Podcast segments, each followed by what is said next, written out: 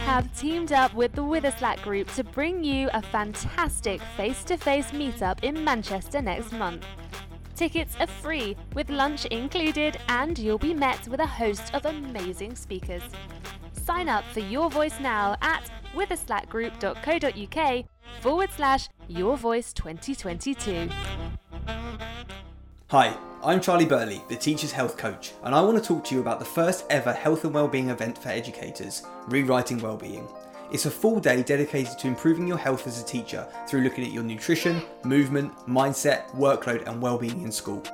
You'll hear from our incredible lineup of speakers, including Andrew Cowley, Jen Foster, Kimberly Wilson, Simon Bolger, and many more. There'll be talks, workshops, and time to network with like minded colleagues. We'll look after you all day with brunch, lunch, and all the refreshments. You'll get to meet our incredible speakers and our amazing team of ambassadors from the education space. It's a non profit event with all proceeds going to the amazing education charity EdSupport. This isn't one to miss. I look forward to seeing you there on the 22nd of October at Etc. Venues, St Paul's in London. You can search Rewriting Wellbeing on the Eventbrite website to find out more.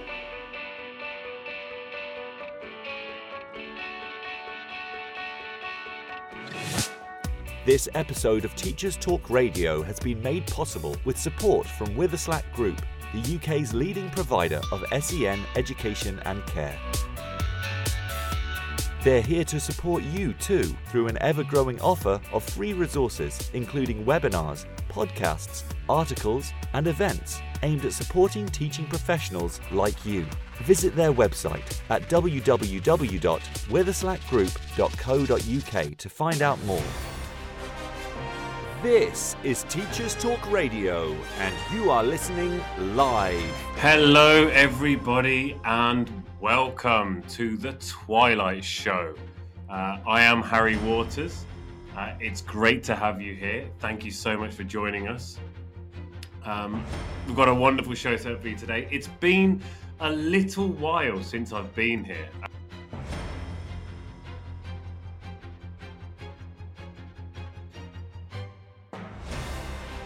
This is Teachers Talk Radio, and you are listening live. Tune in live at ttradio.org or to join in the conversation, download the Podbean app and search Teachers Talk Radio. Follow the hashtag TTRadio. Tune in, talk it out with Teachers Talk Radio. Um, I had a couple of weeks off. I took, I don't know if any of you have heard of one of these, but I took a holiday um, which was was quite rare. Uh, which was it was really nice. It's the first time I, have taken uh, a trip that didn't involve work for I don't know how long, but it's quite a little while since I've actually had a proper holiday with the family where you know I disconnected. I I, I didn't look at my emails, not even once. Um, I did look at my WhatsApp, so apologies for that one. But yeah, I and I did also go on Instagram, of course, because that's where Sustainable September is happening, and I couldn't couldn't leave that one alone. Uh, but yeah, it, it, was lovely to to disconnect and get away from everything. Um, so I had two full weeks away from uh, Teachers Talk Radio. I'm sure you all missed me greatly. Um, I can I can hear you all crying into your your Podbean app. Uh, but I am back. Uh, and what have I been up to this week? Well, I've been up to quite a lot actually uh, since coming back. As you know, when you get back from holiday, it's all a bit. Um, well, the first day, I found it quite difficult to adjust. I got up at 6 a.m. as I do every day, did a little bit of yoga, and then uh, opened my emails and yeah, as I hadn't looked at them for an entire week, it was just uh, immediately switch that one off and go somewhere else and you know have a look at the projects I'm working on. Luckily, by the afternoon, I was kind of clued up, but I did send a couple of emails. One of which was a um, an agreement of work, which I'd been sent by a you know a, a lovely publisher had sent it to me, and I'm working on a project with them. Uh, they'd sent it to me and said, "Here's your your your contract. Can you please sign it and send it back in PDF form?" Absolutely, I read it 100% at seven o'clock in the morning. I signed it and sent it back in Word form, um, completely ignoring the PDF section of it, of course. Then I, I reread it about five hours later and realised that uh, I had to send it again in PDF. But they thanked me for the bonus Word one. Um, and yeah, I, it's something that I, I, always forget to convert to PDF, but it is something we really need to do. I know um, when I was working in a school and we were looking through CVs and stuff like that, it just looks better if you've converted it to PDF. I don't know why. Um, I'm sure there is a reason for it, and, and I'm sure my guest today will probably tell us that very reason. Um, I have no idea why, but I always convert things to PDF, except when people ask me to, in which case I absolutely forget to do that. Um, and yeah, uh, so that was was my start of the week. But since then, I've I've actually managed to crack on. Um, I did a full five hour session today. Of course, I, I didn't work fully for five hours because you need to take your breaks, do your movement. Um, I've got my guest here on Zoom who's looking at me doing my movements. Um, I'm sure he's nodding, saying they're good movements to do, Harry. Uh, also, you do the 20 20 20, isn't it? You look 20 meters away for 20 seconds every 20 minutes. Luckily, I've got a window right next to me that none of you can see me pointing towards, uh, where I've got my rose bushes I look at my rose bushes um, probably 20 times a day.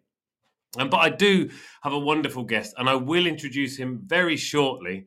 Um, but before that, we're going to head off for the news. Hopefully, um, I tried it before I came on. Let's check and make sure it's okay. Here we go.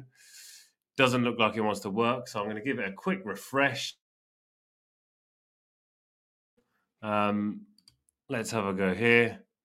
It doesn't want to play ball. So, in the meantime, I'm going to ask, I'm going to mention to you uh, that the Witherslack Group are a leading provider of specialist education and care. They need people like you to help them achieve even more. At Witherslack, you'll be given all the resources and support you need, offered a clear path to career progression, and rewarded with some of the best salaries and benefits the industry has to offer.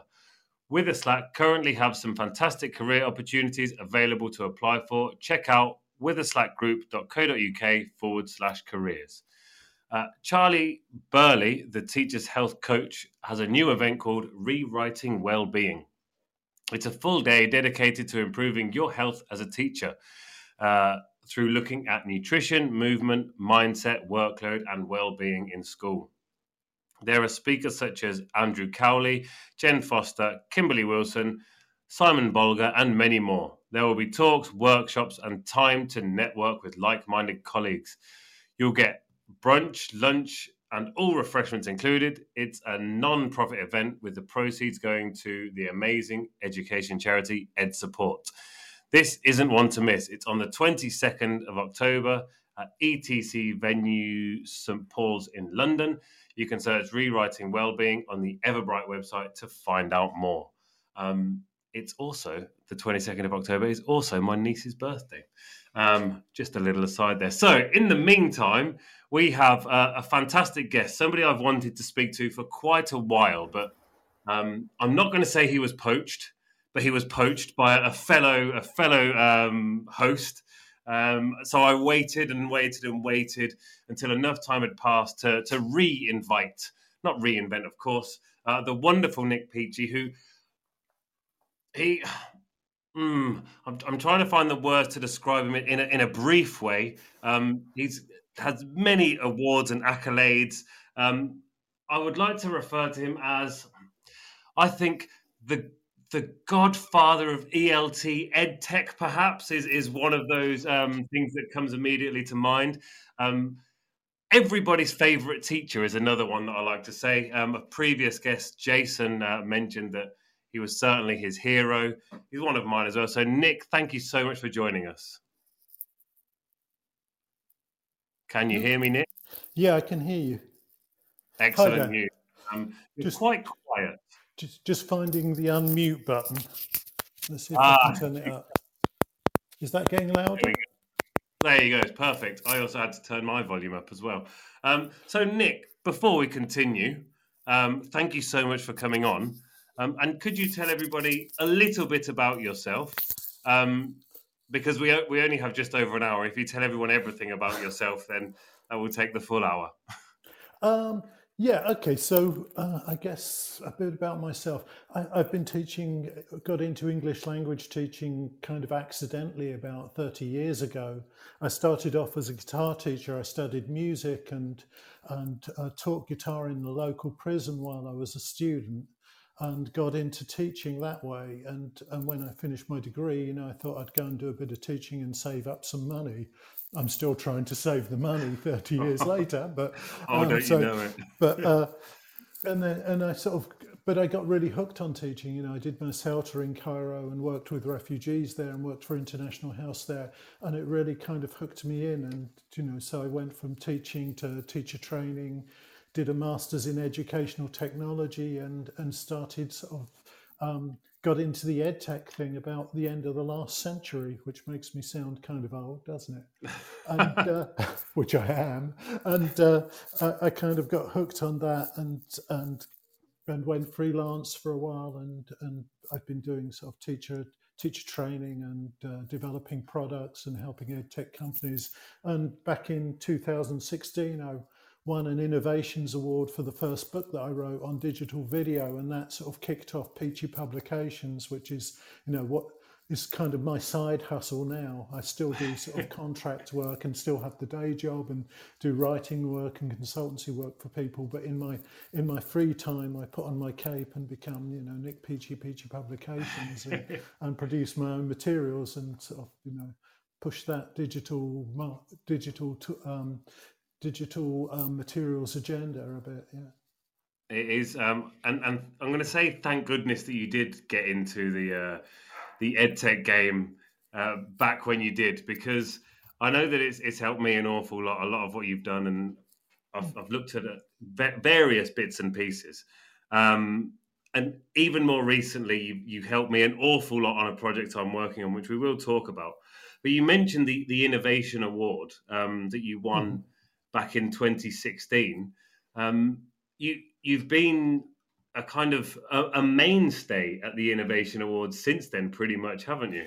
Well, I, I, the one in 2016 was my second one, actually. I won one in 2012 too, and I've been shortlisted six times. So, you know, I, I keep sort of pushing things in there. I don't have anything in there this year, so I, I don't know if I even get an invite this year. But um, uh, yeah so but i you know i keep trying to sort of push things forward and uh, you know come up with new ideas and new ways of approaching things and things like that but I, am very lucky that this year one of the projects that i i spearheaded it's my first ever nomination this year.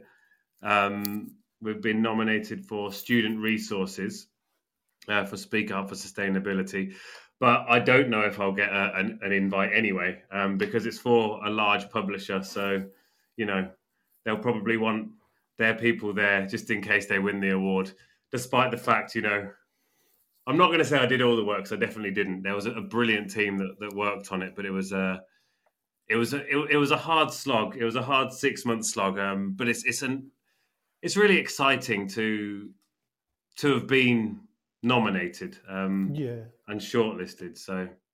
Yeah it's always great to when you look at all the other people up there and you think wow you know i'm up there with these you know that's really you know it's really quite an honor you know. Exactly it's um i i was just you know delighted. I know the you know there there are you know there are pluses and minuses positives and negatives as as there are with everything. Um and some people have their opinions of various award ceremonies and such. But for me to to have been nominated for this, it's you know it's kind of validation for taking that step into hmm. freelancing and and and pushing the the kind of sustainability focus as well because it's when I started working on you know sustainability ideas back oof, in, in my classrooms it must have been in sort of you know 2010 there was there was nothing done of it. And then you know slowly i started to see things coming out. And the last few years it's been wonderful since elt footprint came mm-hmm. about um, that, that there are more and more people um, talking about it. And, and it's wonderful to see that it's been been nominated and we have this opportunity. Um, yeah that's great. but yeah we're not here to talk awards. Oh thank you so much. We're not here to talk awards. Um, we're we're here to talk more about about tech and more specifically, um, let's start off by talking about Telegram. Now, I was approached by a few of my friends here here in the village telling me to get Telegram on my phone. To which I said no. Um, I've already got WhatsApp. I've already got Facebook. I've already got Instagram. I've already got this. I've already got that. I, I just, I just, I didn't want more messaging apps for me to not message people. Um, it's remarkable how well connected we are, yet how we don't speak to people very often. Yeah. My, my brother lives in Australia, and I've not spoken to him in about three months. So, Mhm. like, you know, that's my own fault. Um, but yeah, when they mentioned I should get Telegram, at first I just, I, can't, I, I said no. Um, and I didn't get it until I started working on a project um, with teacher training with, with teachers in Venezuela. And I didn't know why. Um, and I didn't know how to work it. And there were all these brilliant videos um, that I got to watch that you made, obviously. Um, and I sat there and I watched them. I didn't realize quite how wonderful a tool it was until I got into it. So, can you tell us a little bit more about the whole idea behind it? Yeah, I mean, I- had the same impression as you at first. You know, I, I understood it to be a kind of messaging app that, you know, was quite good on privacy kind of thing. And as I don't have much private conversation, I thought, why, why do I need that? But then when this project came up and we looked at, you know, well, you know, teachers in Venezuela have this and they use it a lot because of the privacy in a lot of ways. And so I thought, okay, well, let's have a look at what, what you can do with it. And it's a marvelous app. You can do so much with it. You know, you can you can build your own social media stream if you want to. You can build blended learning. You can build online learning. You can deliver webinars, uh, live webinars, and screen share on it. You can have students work, working on groups and deli- deliver kind of remote learning on it. It's just fantastic. So, you know, I, I started off making those videos for for training there and you know, I got so into it that I wrote a course about it and published a course on teaching with Telegram. So, you know, and we've we've had about I think 80 or 90, 90 teachers on that so far. I was really sort of knocked out because uh, my, my when I did my um, uh, masters in educational technology, my tutors were Diane Slaouti and Gary Motteram, and, and Gary Motteram did my my course on Telegram. I was like, oh my god! you know, Oh, that's amazing! so much, you know. you know, that was kind of. Uh, I still haven't dared ask him what he thinks of it. no, it was crap. We're ashamed of you. That's, it was a terrible course. Nick. Yeah, what are you What are you doing?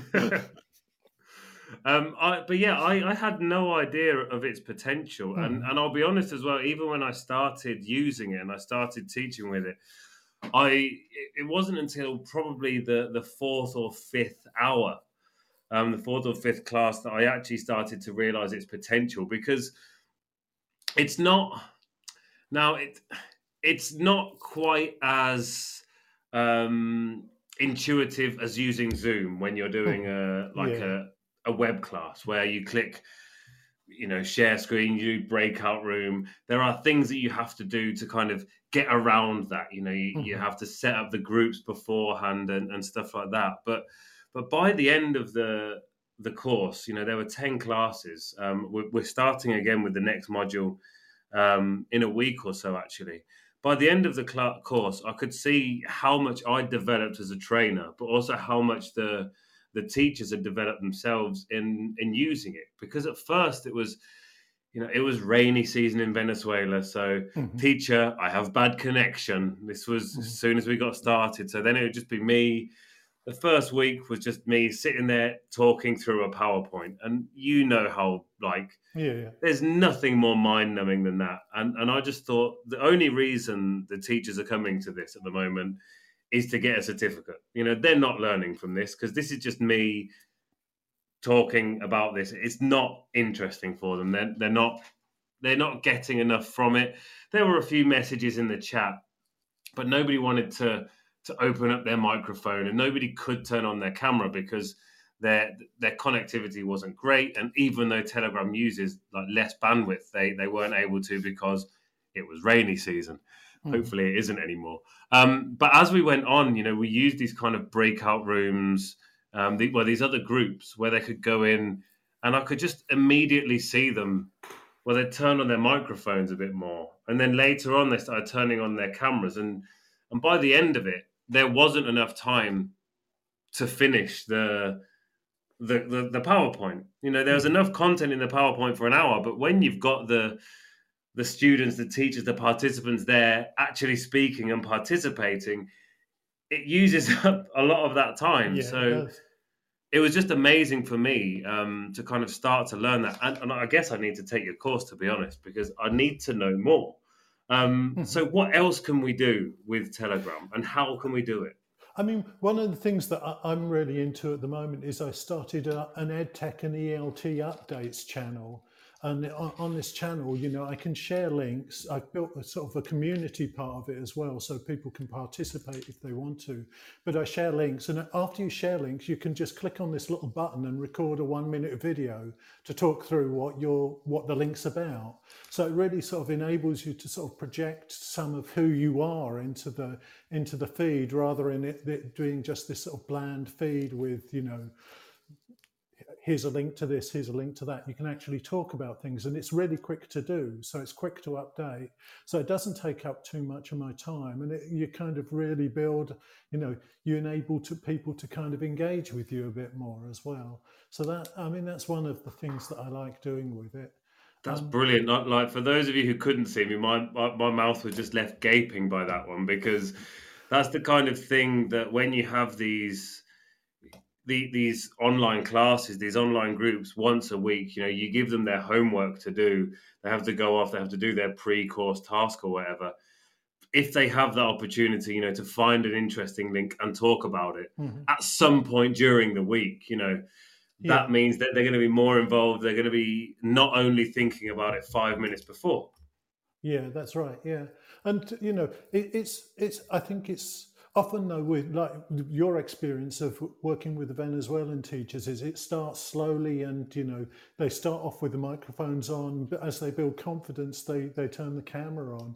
It's kind of amazing how shy teachers can be about turning the camera on.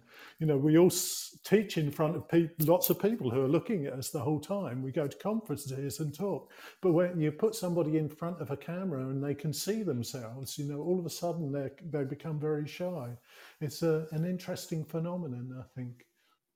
It really taught, is. A, no, no, please go on. I taught a course um, years ago on uh, uh, it was Moodle based course, but you know one of the tools we used was this little tool for recording video clips of yourself talking to engage with your students, and you know, it was amazing how shy the teachers were. And I had a couple who would wear hats and dark glasses, and I had a guy actually in Seville who, who, who he would come on and he'd have a bucket over his head with eye holes cut in it and things like that. He got really extreme and a big hat on top of the bucket, you know, and things like that. But you know, it's amazing how how shy teachers can be.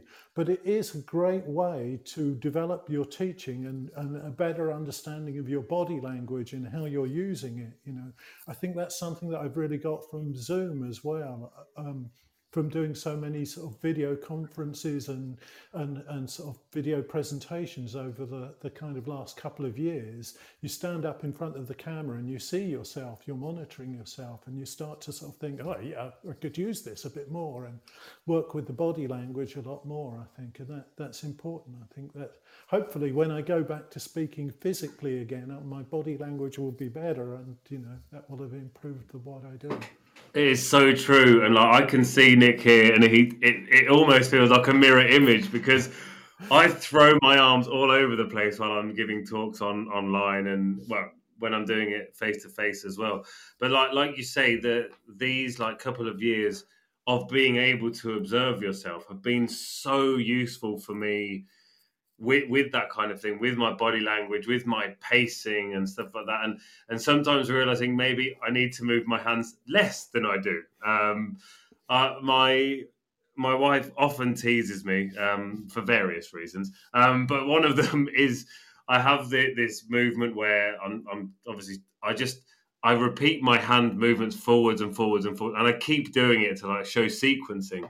And I really noticed this with the with this kind mm-hmm. of online switch. Um, and it has been remarkable for me uh, this whole switching to online for my own personal development. And as you say, with these teachers in Venezuela, I think one of the the biggest issues when it comes to um, when it comes to the the whole shyness factor is they're English teachers, but maybe their English level isn't quite what they hope it would be. Yeah. So when they're faced with, now I don't want, I'm, I'm just going to say a you know an experienced English teacher, you know, with a with a, a proficient level of English. Um, when they're faced with that, perhaps they get a little nervous as well. That um, I know when I used to speak in Spanish, I had quite a lot of inadequacy. Not when I was speaking to people who could speak,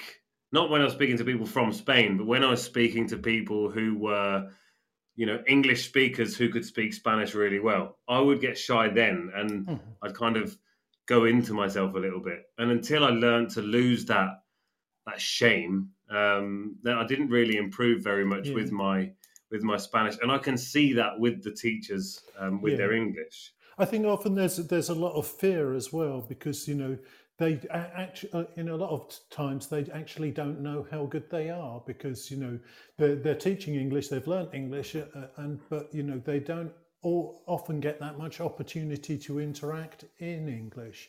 I mean, I, I think VenTESOL, the, the Teachers Association in, in Venezuela, is great because, you know, they when they get together, they still use English together and, you know, and that must be really difficult. And, uh, but, you know, to know that you could do it so much easier in your first language, but, you know, they, they sort of really push to use the language. But it must be quite difficult if you haven't spoken to anyone for a while to know, well, you know, am I any good? Are they going to understand me? What happens if they don't understand me? And, you know, all my peers are around me and they're thinking, oh my God, you know, he's supposed to be an English teacher, you know, what's he doing, you know?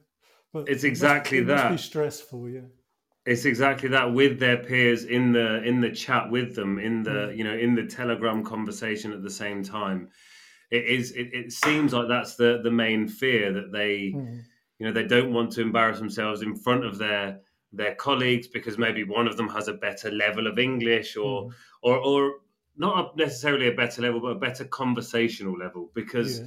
as you say when when you've been teaching anything really for for a while it sometimes particularly with english and particularly if you're teaching the kind of same year group year after year, you end up teaching the same thing again and again and again, and you go in with your same kind of lesson plan, and and in the end, you've got your your lesson on on the present perfect. Then you're going to go in, you're going to teach your lesson on the present perfect, and that lesson, your English is perfect because yeah. you know that lesson like the the back of your hand. But as soon as you come into a a kind of conversation that's yeah, new there's lots of unknowns going on, aren't there? When you're in real conversation, it's difficult.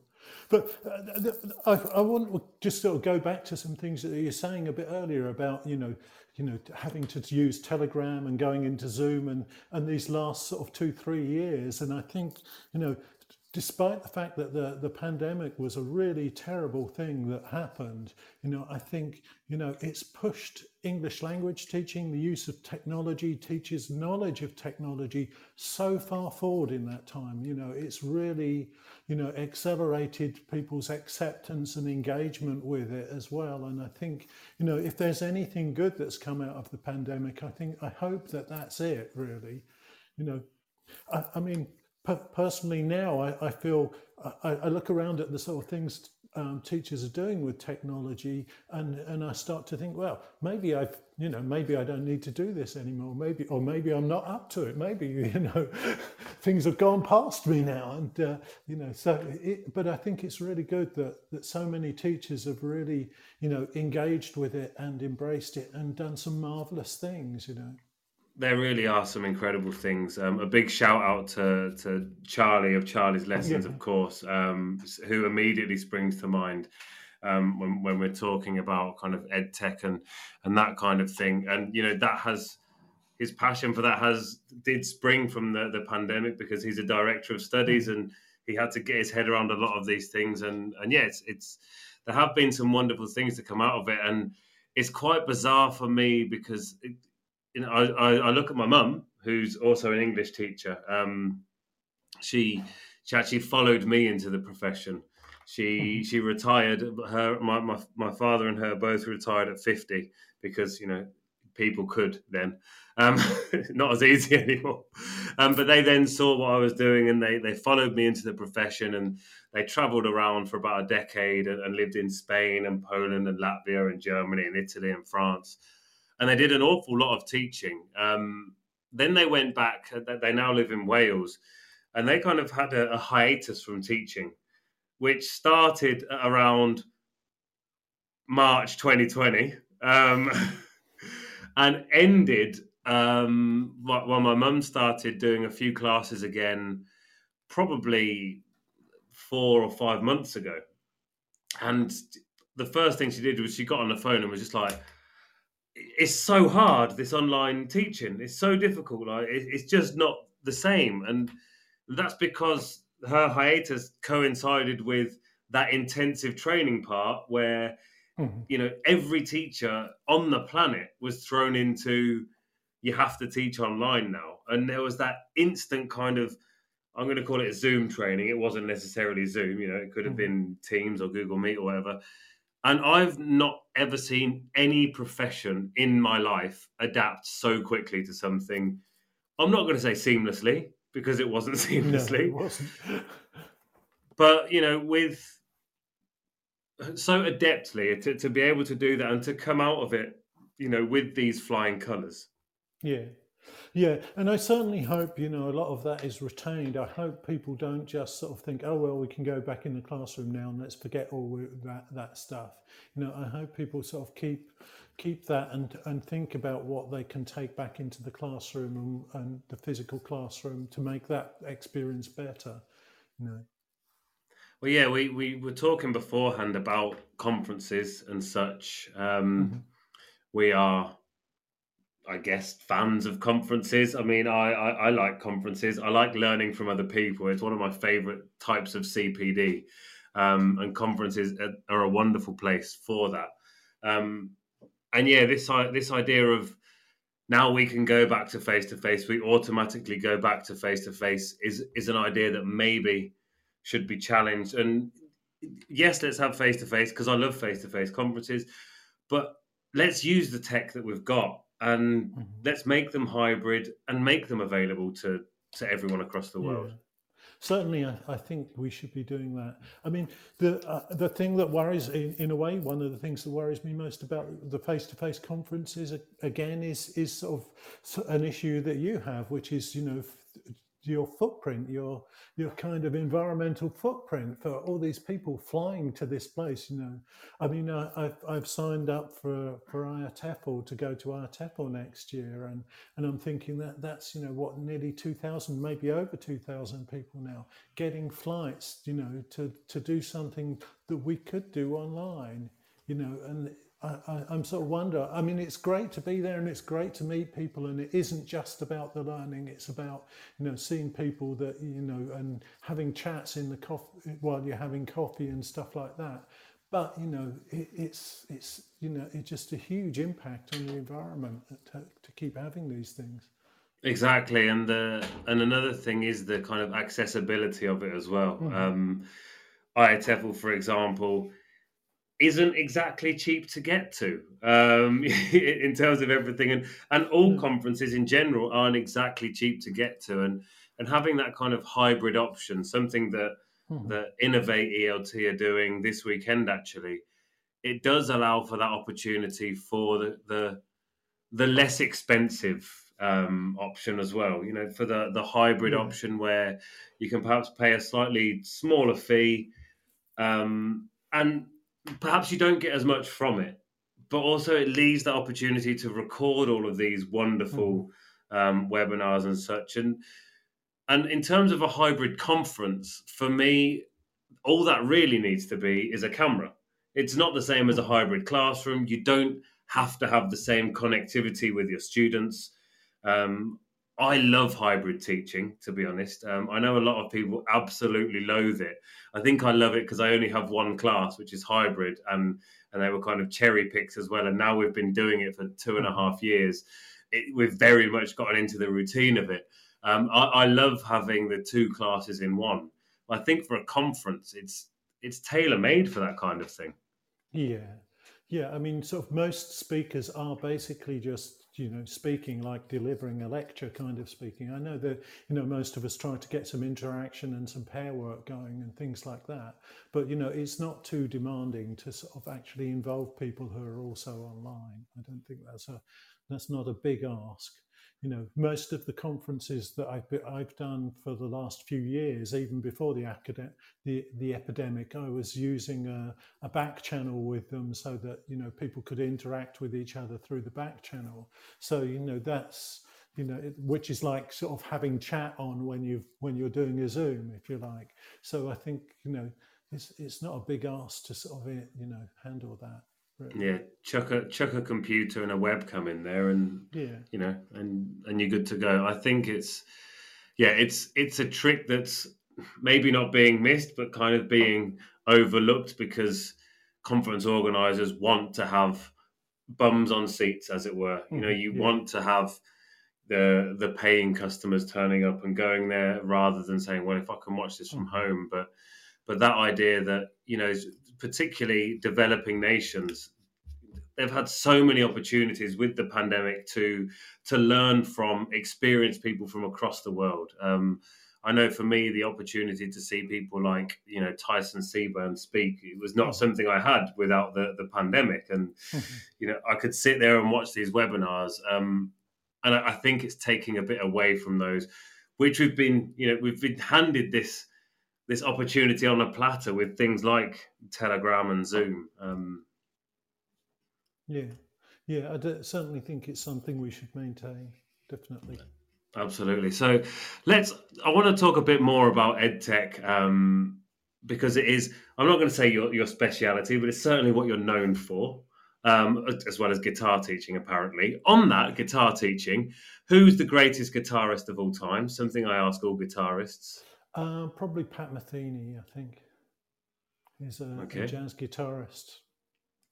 I, I uh, if, stupid story. Um, I, I, first saw him play when I was about uh, 18, 19. I was uh, I was at home and I, I, I, I sort of walked into the room and my brother and sister were watching Joni Mitchell concert on on the TV and, and this guy was playing guitar for her and uh, I had never heard anyone play the guitar like that. And uh, and I decided I want to do that. And as a result of that, I ended up doing a degree in music and instead of being a cleaner, which I was before. Oh, there you go, brilliant. Um, my my fa- I'm not a guitarist, but my favorite guitarist is Paco de Lucia, who's yeah. obviously a flamenco guitarist. Um, yeah, uh, it's it's it's a great debate to have. It's, it's especially a good debate to have when there's more than one guitarist in the room um, mm. to just kind of drop that in there and just walk off and watch them fight about it. That's something I love to do when I'm with my uncle. Um, anyway, slightly off topic there. Um, going back to to EdTech, you said you started in the kind of the early part of of the century. Um, you said, which, as you say, made it sound like a long time ago. Is... I guess the late part of the last century, actually. I think I, I started my my master's in educational technology about ninety nine and uh, 98, 99. And I first, my first sort of ed tech teaching job was in 98. And at that point, there was, it was with a company called Net Languages uh, in Barcelona. And at that point, students would sort of download uh, interactive activities, do them on their computer, and then they'd telephone me for a, a, a, the speaking part kind of thing. And I'd check through their sort of online, their online work. But, and, uh, no, and then I, I kind of got into um, online environments and uh, learning environments, and, and I, I used something called NiceNet, um, which was a kind of a, an, an, LMS where you could sort of upload your students, they could interact through messages and post their work on there and stuff like that. That was about 99, 2000. And uh, you've literally seen it all. I don't know if I've seen it all because you know educational technology actually goes back quite a way before that. You know, the, the CAL, as it used to be known, computer-assisted language learning, you know, was very big in the '60s, or and in the '50s, Skinner and his teaching machines. He had these kind of machines that were had these paper rolls in, and they, students would sort of fill a bit in and then wind a handle and get the answers, and then fill another bit in, like your kind of gap fill and answers kind of thing. So these things have been. It's not as new as people think. It's, it's interesting because I had a, a, conversation just after the pandemic um, started. I got called up by a couple of uh, school directors and they wanted to have a chat about, you know, what should, they should do and things like that. And one of them said to me, he said, it, it feels like we've been dragged 10 years into the future. And I said, well, actually, not really. You've been dragged 10 years into the present because, you know, things like Zoom, Adobe Connect, things like that, they've been around a long time. They're not new, you know, they've been around sort of 10, 15 years at least. You know, so this isn't something that we've suddenly been able to do because of the pandemic.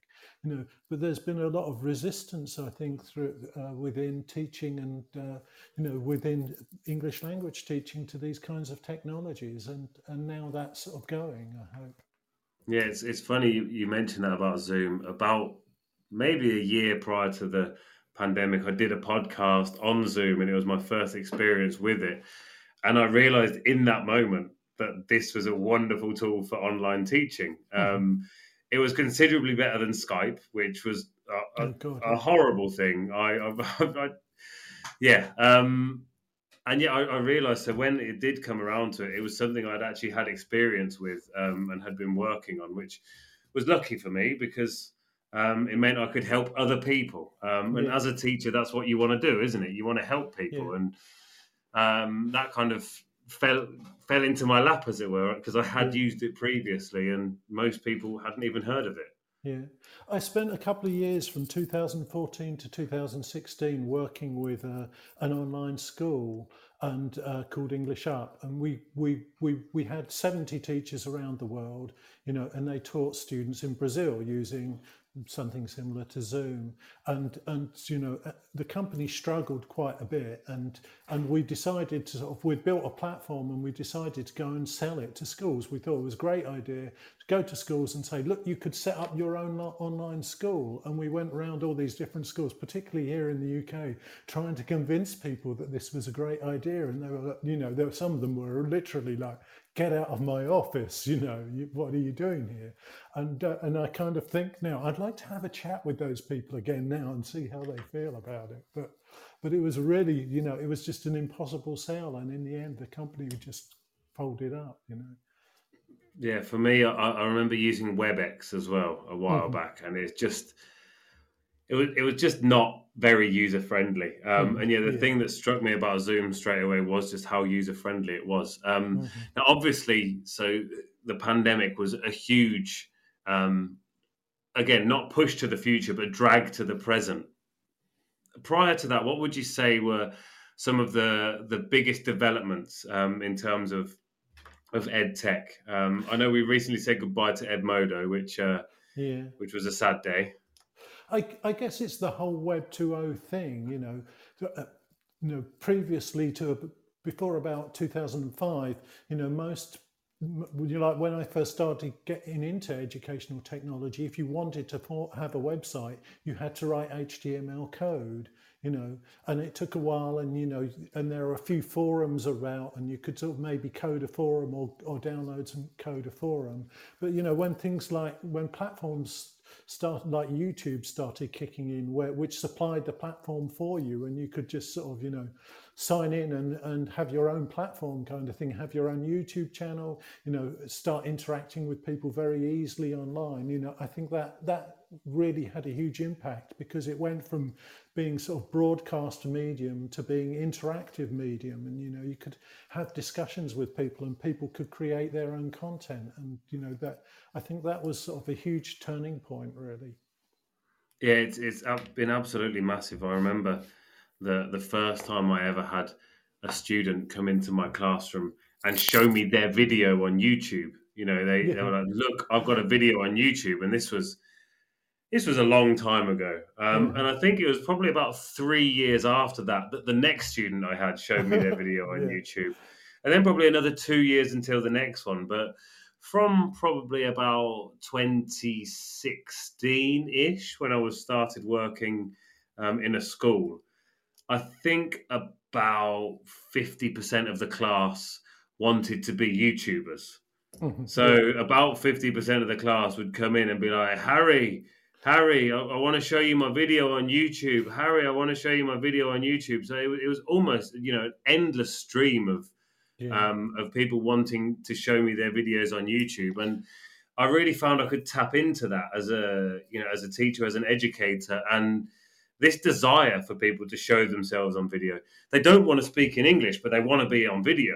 So suddenly you get them to speak in English on video, and it's it's like a magical thing. And, and, now YouTube's kind of that's for old people. It's TikTok now. It's got you've oh. got to be on TikTok, you know.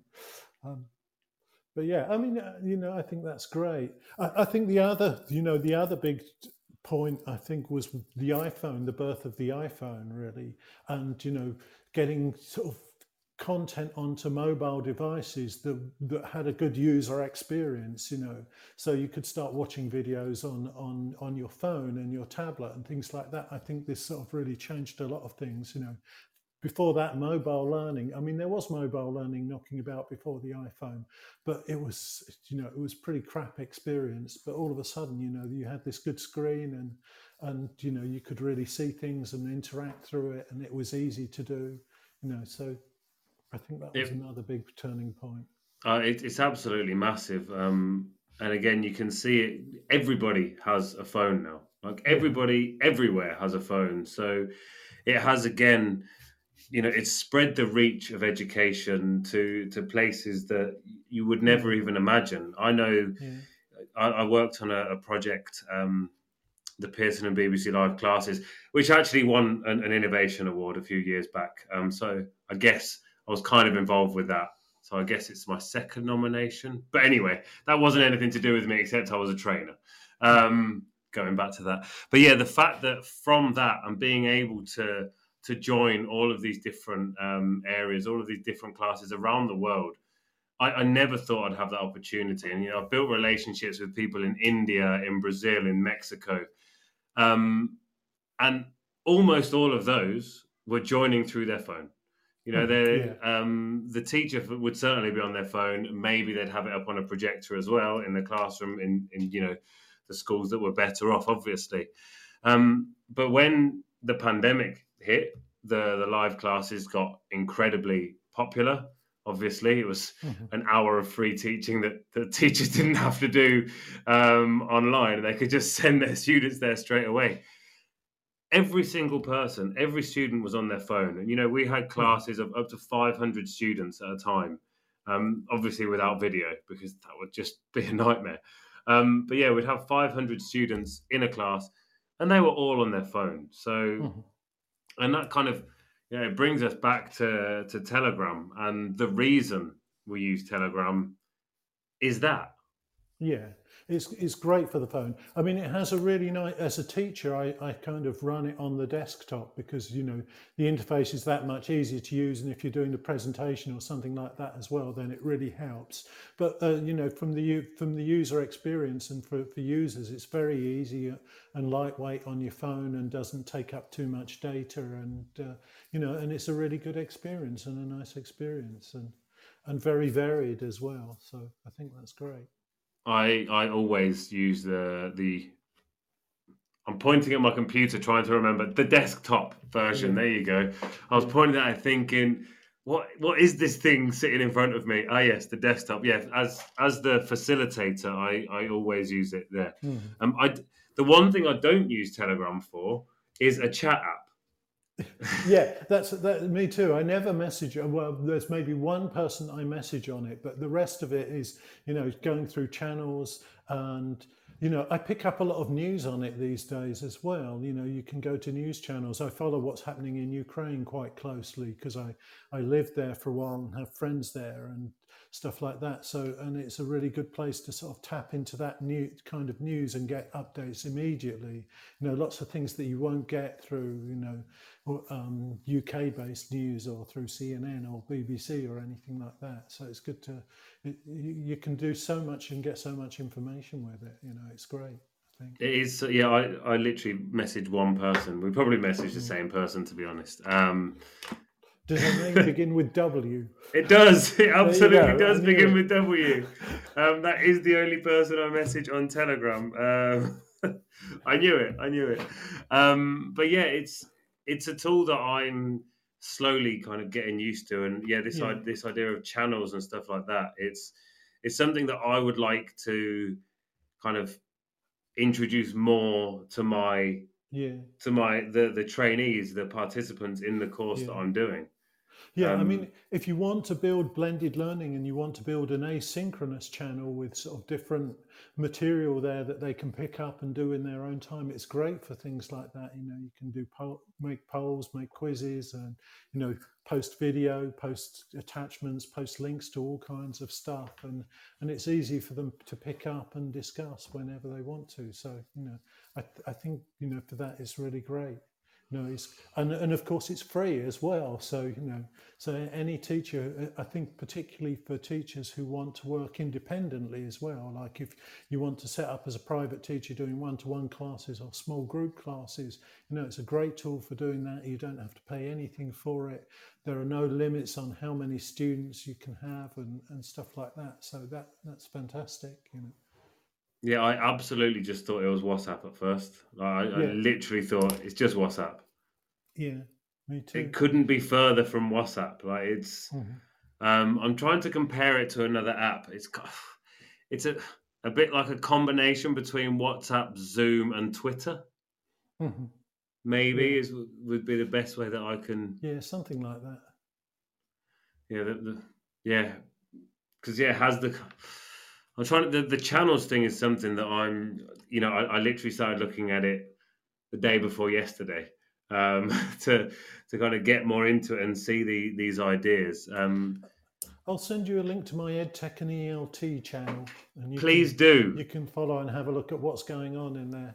And, uh, please do. And sort of, you know, I've, I've, it started off as a channel which I was just broadcasting on at fir- on first, and now I've sort of added a kind of community bit onto it. So you know, to allow people in the community. There's about 400 people on it now, so they can start interacting with each other if they want to and post things there. But you know, that community part takes a while to get up and running. But you know, Yeah, I had written down to join it in my notes here. So if you send me a link, that would okay, I be that would be even more useful than than me having to try and look for something. Because as you know, nowadays we don't want to have to look for something. We just want to click a link.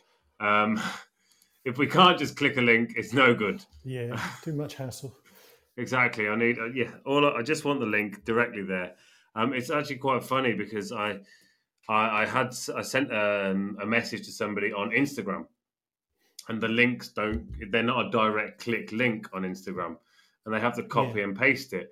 Um, and their response was, "Here's my phone number. Could you send me that link on WhatsApp?" I was just like. You can copy and paste it, man. Like, It's, it's not that difficult. It's um, so that's that's another point about ed tech of sorts that I, I did want to talk about. Has it made us lazy? Um, it then depends who us are, I guess. I think it, it's maybe makes lazy people lazier. I don't know. It might make us a little less. I, I don't know, a, a little less um, willing to sort of work at things. You know, I, um, and I feel that a bit. Although I don't know if that's a good thing or a bad thing. You know, now when I see a new app or I see a new website, whether it's mobile or, or browser based, you know, I expect to be able to learn how to use it within 10 to 15 minutes, you know. And if I can't, I think, well, this hasn't been very well designed. You know, they they haven't they've messed up their use, user experience, kind of thing, which is maybe a bit unfair, um, because you know, really, sort of for, for me, Telegram took a bit longer than that, and it, you know, and it's been worth putting that extra time in. But so there maybe expectations is is is different. You expect to get things much quicker and much more easily. Yeah, I certainly feel that with you know with stuff like you know Kahoot and Blooket. You know, that Mhm. there are guides out there on how to use it. Um, which which are great. But the way I used them was I wanted to just be able to click in there and go, and mm-hmm. not not even need to watch a walkthrough or anything like that. In fact, what I wanted was that it was easy enough for my daughter, who's nine, to get onto the computer and be able to do it straight away. Like that's you yeah. Know, that's my, that's my daughter can usually do stuff quicker than I can, and she's seven. So, but uh, yeah, she yeah, teaches me. She's really into Roblox, and she's taught me so much about Roblox. But she'll still sit and watch. She does sit and watch tutorial videos and finds out how to do things, and then does them. Comes tell me. It comes and tells me how to do them. Sort of different games that she'd learned and things like that. I think that's something that you know we have to look at as, as a positive thing for you know the mm. younger generation with the the YouTube aspect of life that they are ready to watch a tutorial on how to do something. Hmm, you know, yeah. with perhaps with our generation, it's a bit more like I, I want to be able to do it, and if I can't do it, that's annoying. Um, hmm. But you know, my, my daughter, she loves YouTube, and she'll she'll sit and watch a, a walkthrough on how to do something. Um, I remember it was when we were teaching her to to tie her laces. No, we did it with her, we sat there, we did it with her, um, banged our head against a brick wall for hours on end. Um, but then we put a, a, tutorial on, and then we went through it with her again.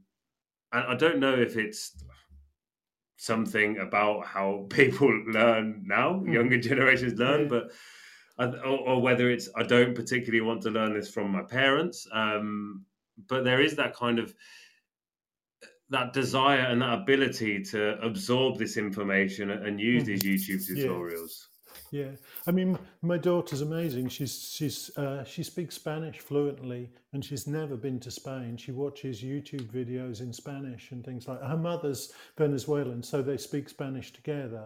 But but here in the UK, so you know, she's never been to a Spanish-speaking country in in her well, she was when she was one, but she doesn't remember that. And yet she sort of speaks fluently be, be, be, between, you know, having having YouTube and and speaking with her mother. And it's funny because she's I, her mother started to pick up some Spanish Spanish as well, you know, because my daughter was picking picking it up from YouTube because she was watching sort of Spanish Spanish videos and the, and then sort of using these words with, with her mother, and she started to picking them up, and she's like, what am I doing? What am I saying? You know? Why am I saying that? That's amazing. If if she does ever want to um, go to a Spanish speaking country, there's plenty of space hmm. here in in Casa Renewable for you and your family. Oh, I'll um, send her so, over. Well, you can come as well. You're more than welcome. You, you know, um, as is your wife. Um, my daughter's kind of had it in reverse. I mean, she has had the hmm. opportunity to visit English speaking countries. Um, you know, her grandparents live in in the UK. Um, it's not as difficult to get to the UK as it is to get to Venezuela. So mm.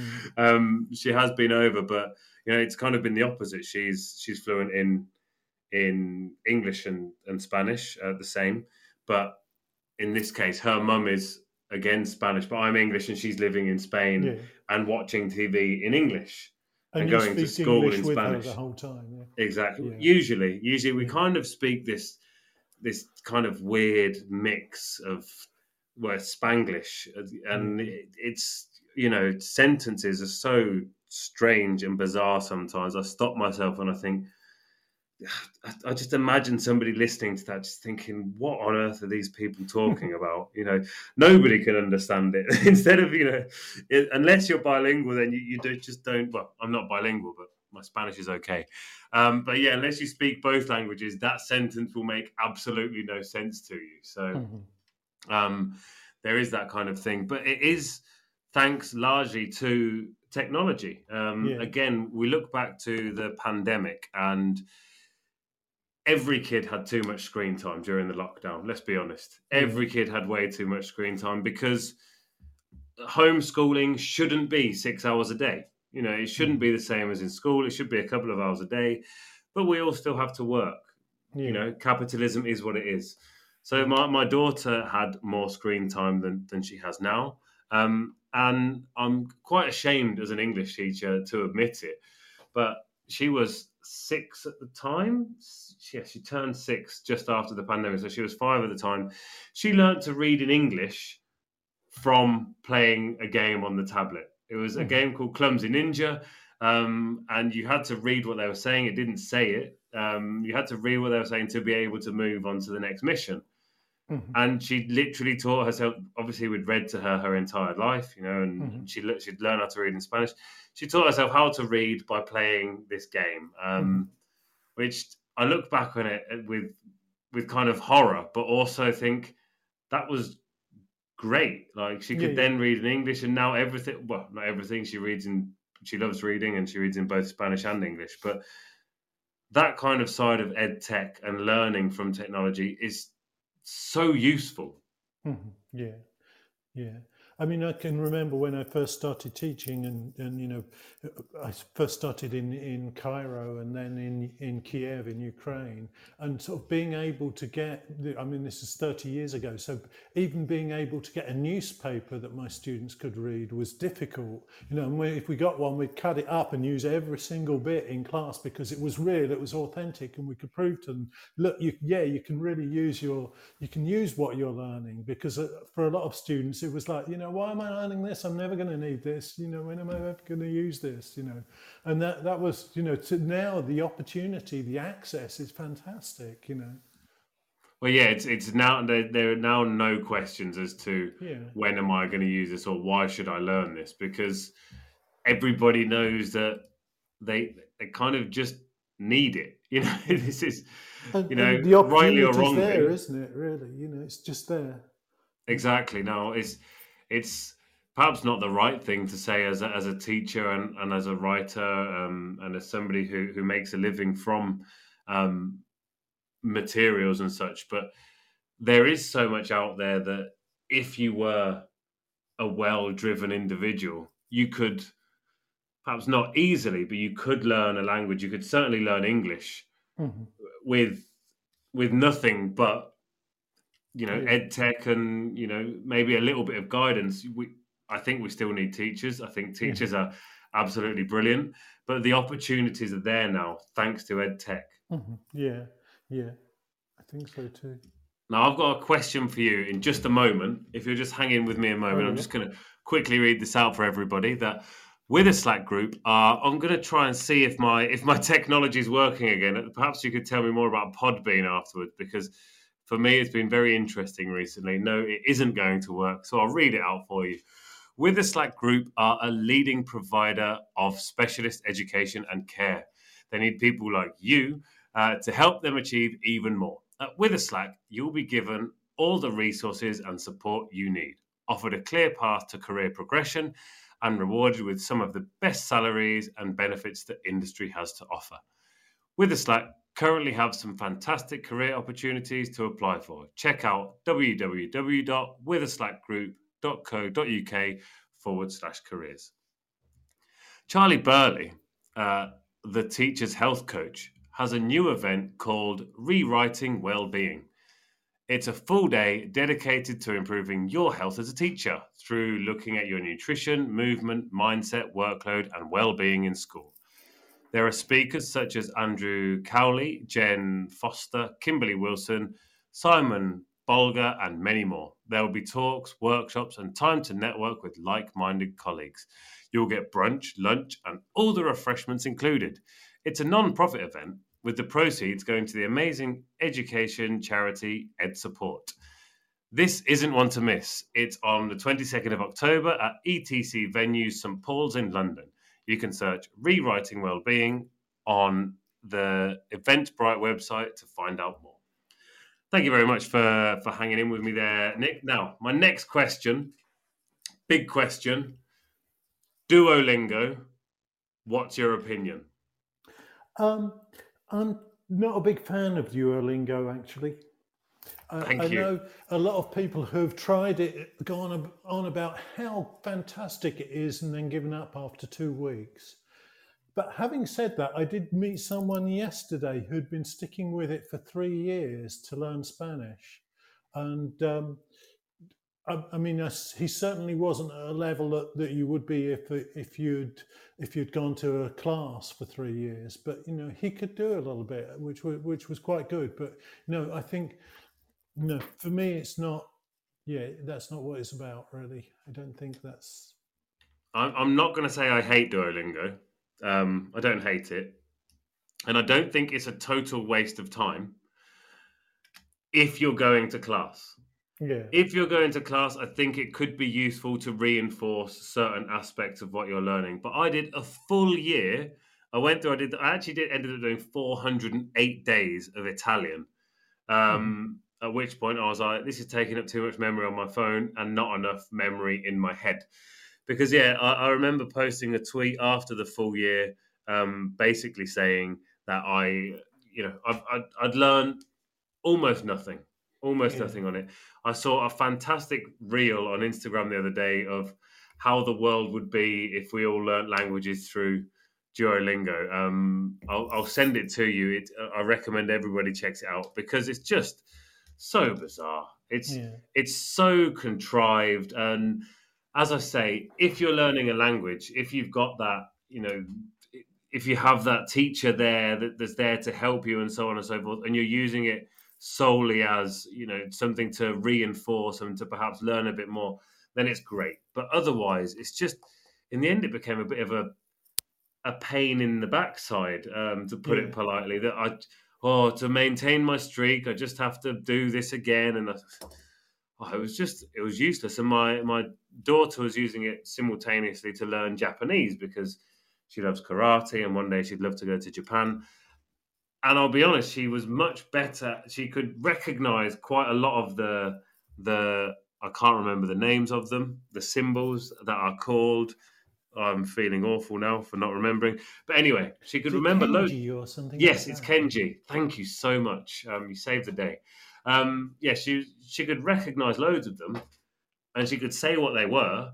I said, but what does it mean? Oh, I don't know. She was like, that's Shen, you know, that's Jen, that's what does that mean? I don't know. I just know that it's Shen. So. I mean, that, that's the thing about learning language. In order to learn language, you have to learn more than language.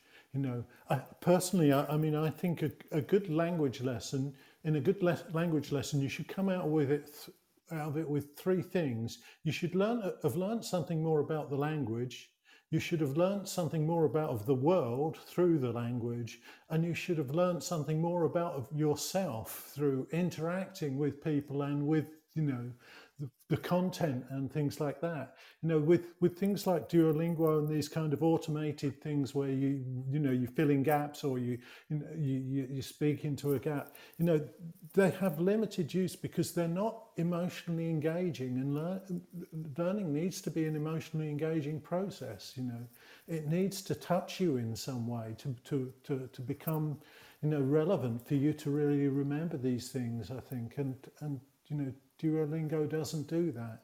You know, it makes you move your mouth, and uh, you know, but yeah, well, you need feedback. Your feedback needs to be more than an owl saying, "Congratulations, you got hmm. four mm. lingots for your work today." Um, what are you going to spend them on? Um, well, nothing.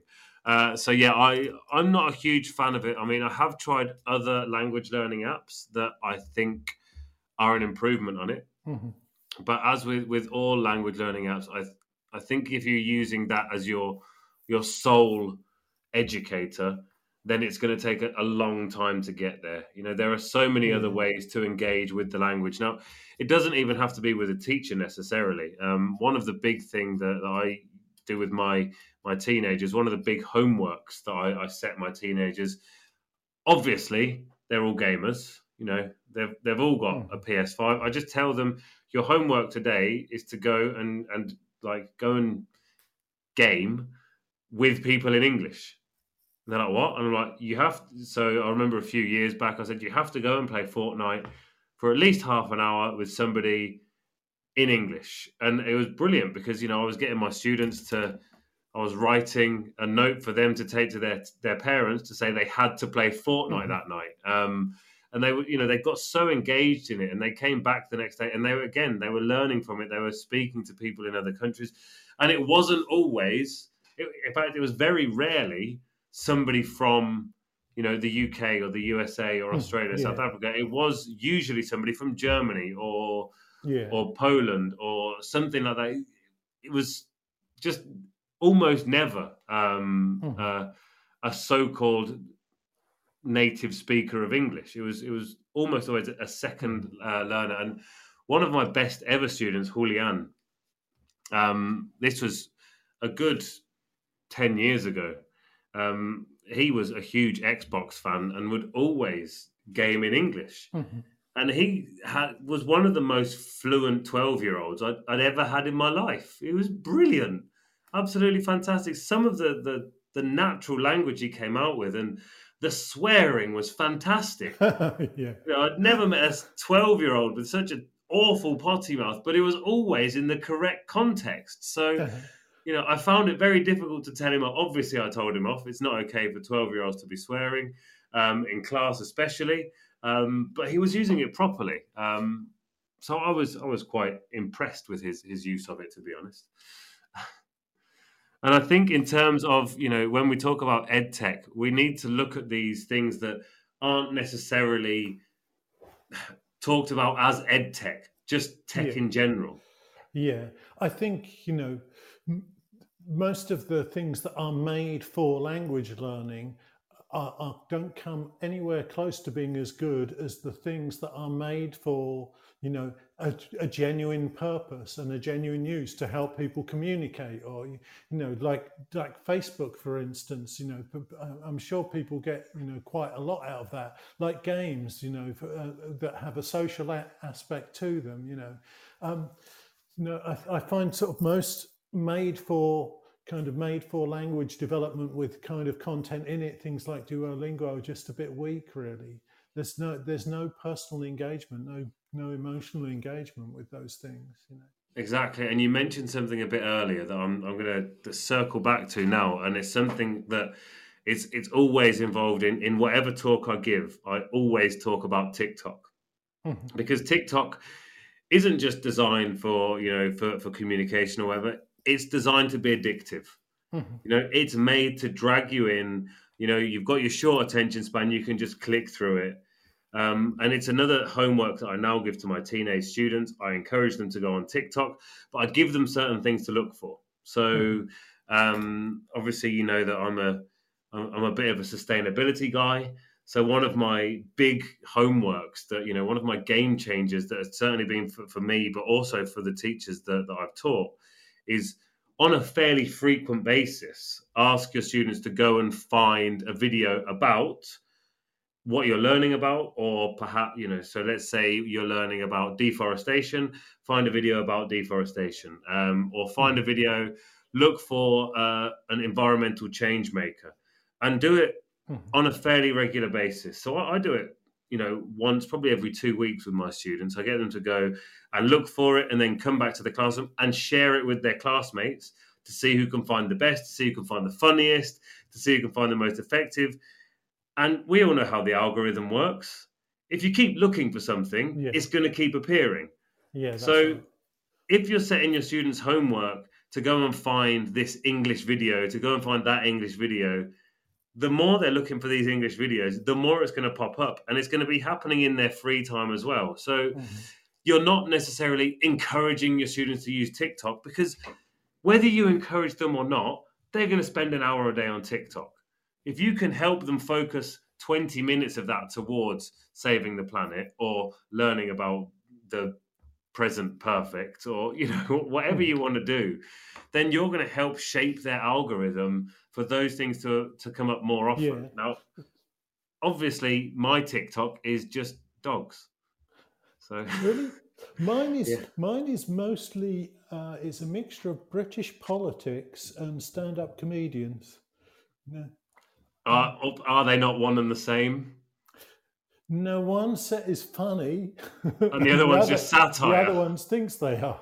no, but- Oh, oh, No. let's not talk about politics. yeah, it's not a good time for that, is it? But It um, yeah, I'm a big fan of TikTok, and I, you know, when I first saw it, you know, I thought, oh God, this is awful, you know, and I scrolled through, through a few things and it started to know what I liked. And, you know, because basically all the things I'd ever seen or, or people had shown me on it were of girls doing dances where they do this with the two hands and, you know, and it's like, what the hell, you know? But the, the more I started watching it, the more it learned what I liked. And so it gives me more of what I like and what I'm interested in. And, you know, and that tends to be, you know, British politics, stand-up comedians, and and jazz guitar. So you know. there you go. Mine is almost exclusively uh, eco life hacks and dogs, um, which is why my daughter always wants to look at my phone um, as opposed to my wife's phone because my wife's are always vegan recipes, which is brilliant because she sends them to me and we can cook them, and, and, yeah, it's, yeah. and it's amazing. Um, I absolutely love it. So we kind of have the perfect combo. My wife's is hmm. useful and mine is cute dogs, um, which you know is is something I I can't get enough of.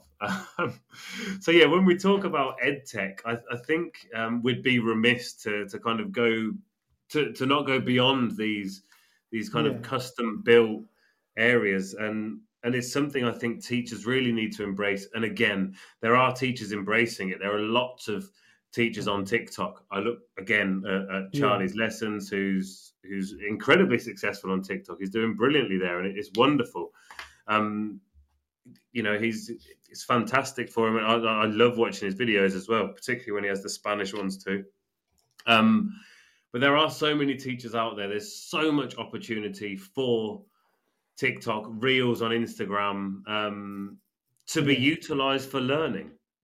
Yeah, yeah, great. And you know, and I think that that's like you say, that's a wonderful thing that's come out of the pandemic is that you know pe- people are doing that and have, have, sort of found a way to put themselves out through that. Lo- loads of great teachers, and it you know also great that it's it's kind of democratized the, the teaching a, a lot as well. You know because they're not it's not all native speakers as well. You know there's loads of non-native speakers putting themselves out there and doing some really great videos and t- tutorials and things like that. You know I think that's great.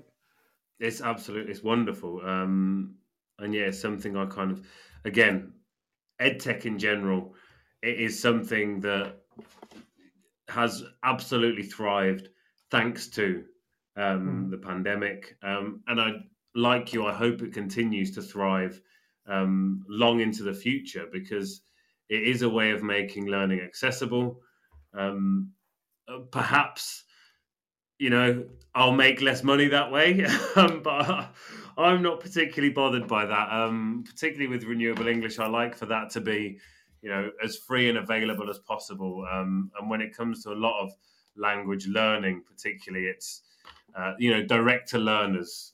It, hmm. it's really useful to have that. Um, teachers, I think it's very useful for them to have materials and and such um, but yeah, direct to learners and that kind of engagement thing, it, it's a wonderful thing. Yeah. But uh, I don't think it's necessarily true that that you you're going to make less money or, or miss out on any money as well. Because I think you know that that's another thing that that sort of come out of this is that you know we have the the opportunity now through technology to to become more independent and to do a wider range of things. I mean, my my publishing company that would have been impossible, you know 10, 12 years ago, even, you know, to, to, to have that to be able to sort of you know have the, a platform where I can build digital materials, to be, have a platform where I can sell digital materials, have platforms where I can market digital materials, and have customers who can use digital materials and pay me for them. You know, a few years ago that would have been impossible, but now you know that's something that anyone can do. All of the platforms that I use are actually free platforms. You know, they'll have a free version, so you know you you can put that together yourself. Even the apps that I built, I built using a, a free a free platform. So, you know, and which amazing. Which are your? I'm going to ask for your top two favorite places to to build um, to create materials, as it were.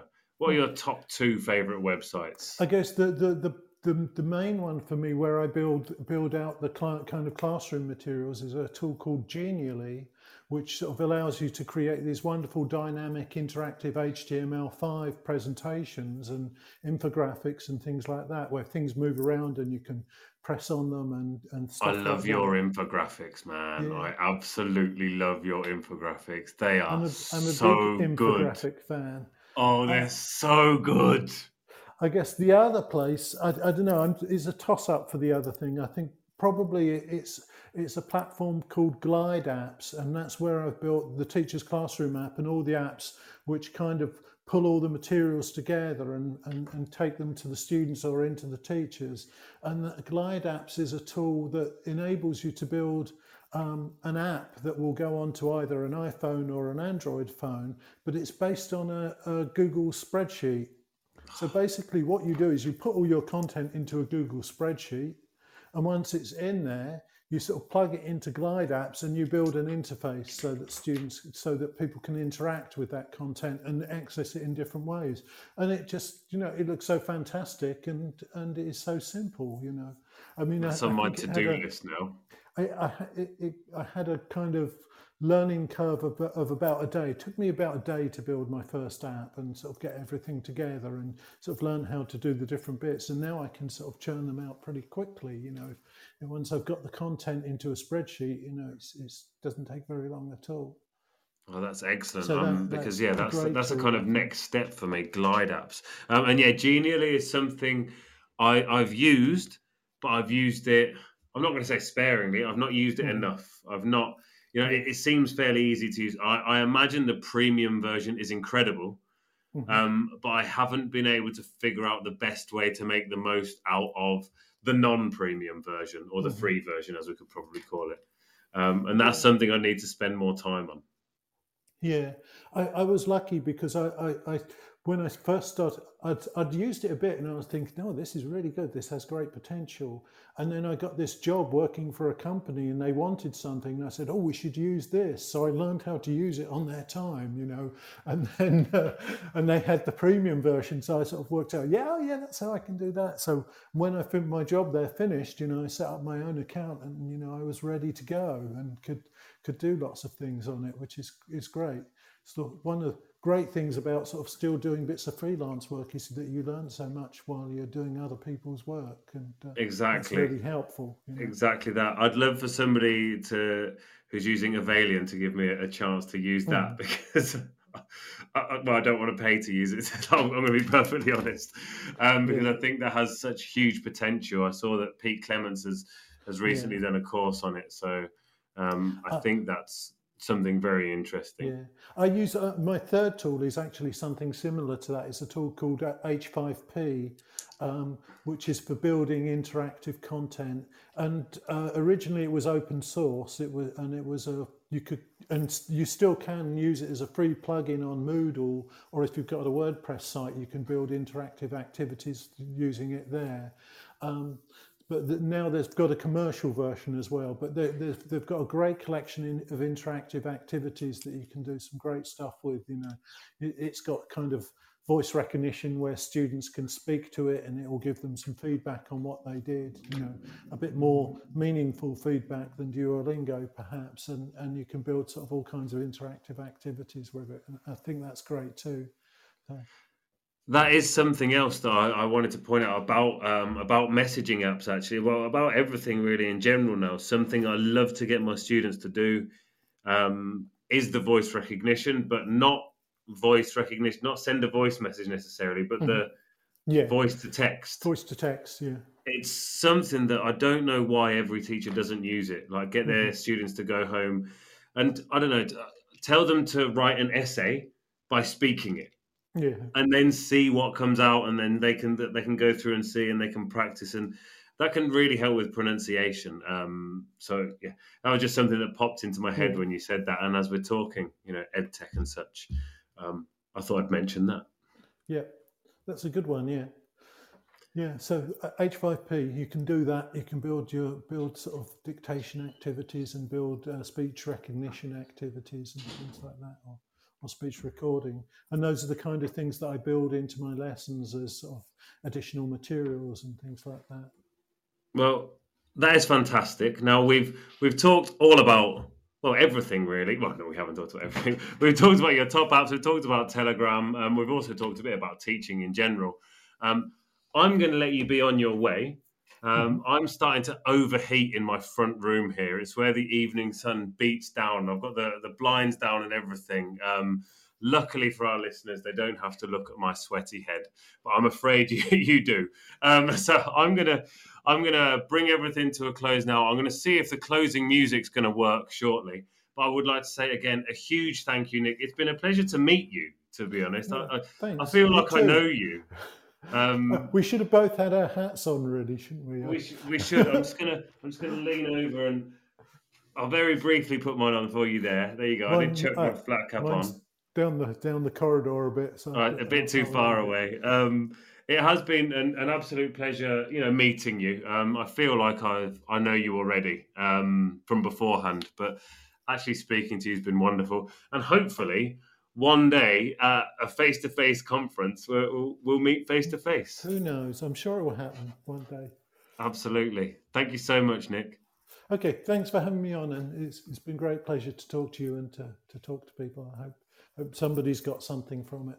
Okay. I'm sure they have. Thank you so much and uh, yeah i'll speak to you very very soon